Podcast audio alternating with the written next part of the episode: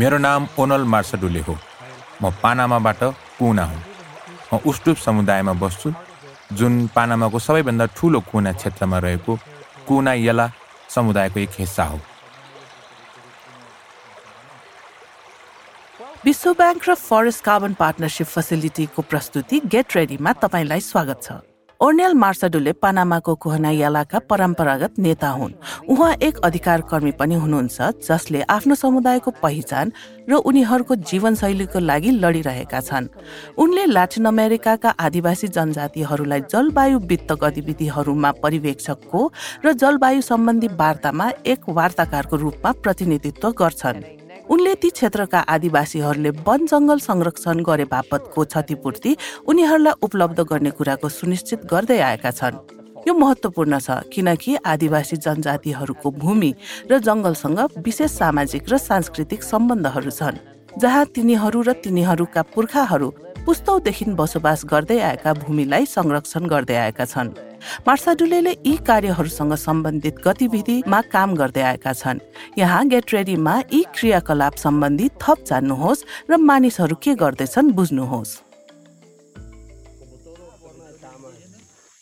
धेरै आदिवासी क्षेत्रहरूमा जस्तै हाम्रो क्षेत्रको अस्सी प्रतिशत भागमा अझै पनि हरियो वन जङ्गल छ र त्यहाँ कुनै गाईबस्तु पालन वा उत्पादनमूलक खेती छैन। कृषि पनि उपभोगका लागि मात्रै गरिन्छ। कसावा तरुल मकै जस्ता परम्परागत बालीहरू तथा केरा आँप र भुइँकटर जस्ता फलफुलहरू उपभोग गरिने आधारभूत उत्पादनहरू हुन्।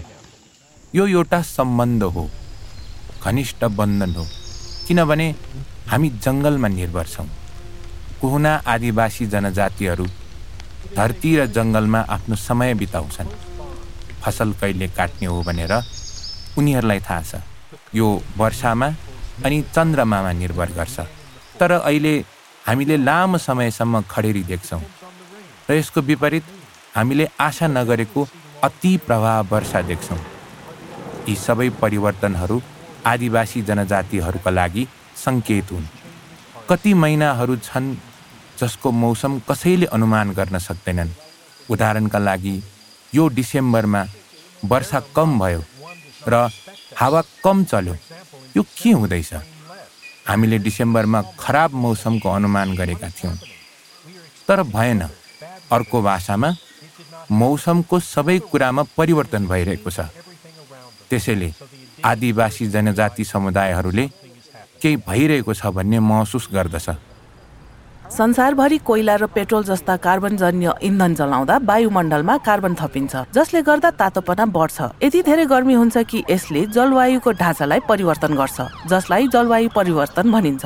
तर रुखहरूले आफ्नो पातहरूको सहायताले वायुमण्डलबाट कार्बन अवशोषित गर्छन् र यसलाई काठ लगायत अन्य भागमा भण्डारण गर्छन्। त्यसैले वनको संरक्षणले जलवायु परिवर्तनसँग लड्न मद्दत गर्नुका साथै जङ्गलमा बस्ने मानिसहरूको जीवनशैलीलाई पनि बचाउँछ। रेड प्लस यसैको बारेमा हो। म एक दशकभन्दा बढी समयदेखि जलवायु परिवर्तनको मुद्दा र रेड प्लसको टोलीमा संलग्न छु। मैले बुझेअनुसार मेरो अनुभवले भन्छ कि रेड प्लसले आदिवासी जनजातिहरूको वन संरक्षण गर्न सहयोग गर्दछ। तर आदिवासी जनजातिहरूको जङ्गल र रेड प्लस सम्बन्धी मागहरूलाई ध्यानमा राख्दै रेड प्लसले आदिवासी जनजातिहरूको वन र क्षेत्रहरूमा भएका अधिकारहरूलाई मान्यता दिन तथा सम्मान गर्न सरकारलाई सहयोग गर्नुपर्दछ यो समाधान सुनिश्चित छ भन्नका लागि र परिवर्तन हुन गइरहेको छ भनेर तपाईँलाई बताउनका लागि कसैसँग जादुको छडी छैन। किनकि समाधान खोज्नका लागि यसमा हामी सबै अनि ठुला निगमहरू सरकारी नेताहरू समुदाय विश्वविद्यालयहरू वैज्ञानिकहरू सबै मिलेर समाधान खोज्न सक्छौँ। आदिवासी जनजातिहरू पुस्तौँदेखि जङ्गलमा बसोबास गर्दै आएको र जङ्गललाई गहिराईसम्म बुझेकाले मार्साडुले वन समुदायहरू समाधानको एक हिस्सा हुनुपर्छ भन्ने कुरामा जोड दिन्छन्। परम्परागत अभ्यासहरू नवीनता र रैथाने ज्ञानले वनको संरक्षण र गुणस्तर कायम राख्न सहयोग गर्ने भूमिकालाई ठुला कम्पनीहरू र अन्य सरोकारवालाहरू स्वीकार गर्दैनन्। एकपटक पानामाका सरकारी अधिकारी नेतृत्व सम्बन्धमा भएको बैठकमा हाम्रो वासस्थान क्षेत्रमा आएर तपाईँसँग भएका वनहरू हेर्नुहोस् उपभोगका लागि भरपूर स्रोतहरू छन् तर तपाईँहरूले प्रयोग गरिरहनु भएको छैन। किन केही गर्नुहुन्न? भने उनलाई आदिवासी नेताले जवाफ दिए वन मेरो फार्मेसी हो सुपर मार्केट हो र तपाईँ मेरो घर बनाउनको लागि मात्र मबाट यी स्रोत नोक्सान गर्न कसरी अपेक्षा गर्न सक्नुहुन्छ?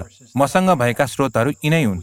यदि मैले पानामा सहरमा गएर फार्मेसी नष्ट गरेँ भने के गर्नुहुन्छ? तपाईँले मलाई पक्कै जेल हाल्नुहुन्छ नि होइन? वनले कार्बन भण्डारण गरेर राख्ने भएकाले रेड प्लस आयोजनाको उद्देश्य भनेको वन विनाश गर्नुभन्दा वनलाई जोगाएर अझ बढी मूल्यवान बनाउनु हो।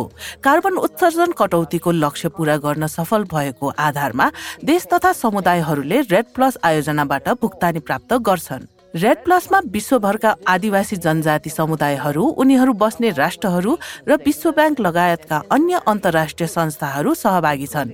रेड प्लसको लागि मानिसहरू र प्रकृतिको संरक्षण सँगसँगै आदिवासी जनजातिहरूको अधिकार र परम्परागत ज्ञानको सम्मान हुनु आवश्यक छ।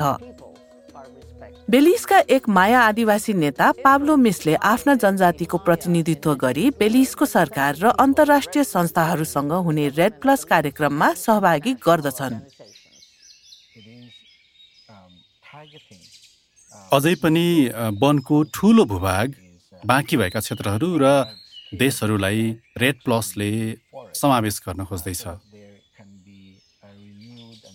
त्यसैले त्यहाँका जङ्गलहरूलाई संरक्षण गर्ने प्रयास दोब्बर गर्न सकिन्छ र फडानी भएका क्षेत्रलाई पुनर्स्थापना गर्न थप प्रयासहरू भइरहेका छन्।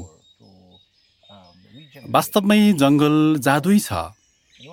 वायुमण्डलमा भएका कार्बन जसले वास्तवमै तापक्रम वृद्धिमा नेतृत्वदायी भूमिका खेलिरहेको छ। त्यसलाई अवशोषित गर्न जङ्गलले महत्त्वपूर्ण भूमिका खेल्छन्। मिस भन्छन् कि आदिवासी जनजाति समुदायहरूले आफ्नो भूमि व्यवस्थापनमा ठुलो भूमिका खेल्नुपर्छ। बाँकी मध्ये धेरैजसो जङ्गलहरू आदिवासी जनजातिहरू अवस्थित भूमिमा र त्यसका वरपर नै छन्। यसले आदिवासी जनजातिहरूमा केही प्रभाव पार्ने स्पष्ट छ। तपाईँ यहाँ ती जङ्गलहरूमा पुस्तौँदेखि बसोबास गर्ने मानिसहरू र समुदायहरूको बारेमा कुरा गर्दै हुनुहुन्छ। त्यसैले ती जङ्गलहरू रहनु कुनै संयोग होइन। ती समुदायले संरक्षण गरेका हुन्। हामीले हाम्रो समुदायमा आदिवासी जनजातिको रूपमा के गर्दै आएका छौँ? तथ्य यो हो कि अझै पनि हामी यी रुखहरू बिचमा उभिएका छौँ। यसको मतलब हामी वनको संरक्षणमा महत्त्वपूर्ण काम गर्दै आएका छौँ। जुन शक्तिशाली छन् ती रेड प्लसको समाधानको अंश हुन्। त्यहाँ धेरै ज्ञान छ। जुन हामीले पहिलेदेखि नै आदिवासी जनजातिहरूको रूपमा अभ्यास गरिरहेका छौँ। यदि यी ज्ञानहरूलाई उचित रूपमा विचार गरियो र यसलाई समाधानको एक हिस्साको रूपमा अपनाइएको खण्डमा हामीले रेड प्लसलाई यस्तो संयन्त्रको रूपमा देख्न सक्छौँ जसले हामीले पुस्तौँदेखि गरिरहेको अभ्यासहरूलाई सजिलैसँग सबलीकरण गर्न र जङ्गलको संरक्षण गर्न सक्छ। पानामामा मार्साडुले एउटा यस्तै लक्ष्य अनुरूप काम गर्दैछन्। प्रमुख कुरा भनेको वनको संरक्षण गर्नु तथा वन र जैविक विविधताको ख्याल राख्नु किनभने यसले हामी मानव समुदायको सहज जीवनयापनलाई सम्भव बनाउनेछ। वनको संरक्षणले उनीहरूको फार्मेसी र सुपरमार्केटको रूपमा काम गर्ने वनभित्र मार्साडुलेको समुदायको पहुँच जारी राख्नको साथै रेड प्लस मार्फत वनको संरक्षणको लागि क्षतिपूर्ति पाउन र उनीहरूको आवाज सुनिश्चित गर्न सहयोग गर्छ। यो एउटा चुनौतीपूर्ण प्रक्रिया भए तापनि मार्साडुले भन्छन् कि यसले सरकार आदिवासी जनजाति र अन्तर्राष्ट्रिय संस्थाहरू बीच आपसी सम्मान र सहकार्य विकास गरेको छ। उनी विश्वास गर्छन् कि यो प्रयास लाभदायी हुन सक्छ।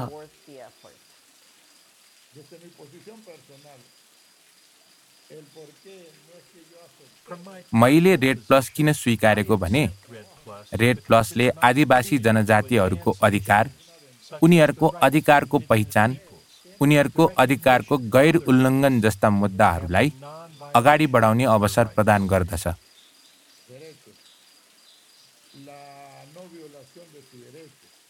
गेट रेडी विश्व ब्याङ्क र डेभलपिङ रेडियो पार्टनर्स बीच भएको सहकार्यको एउटा उत्पादन हो। म एना अराना हुँ।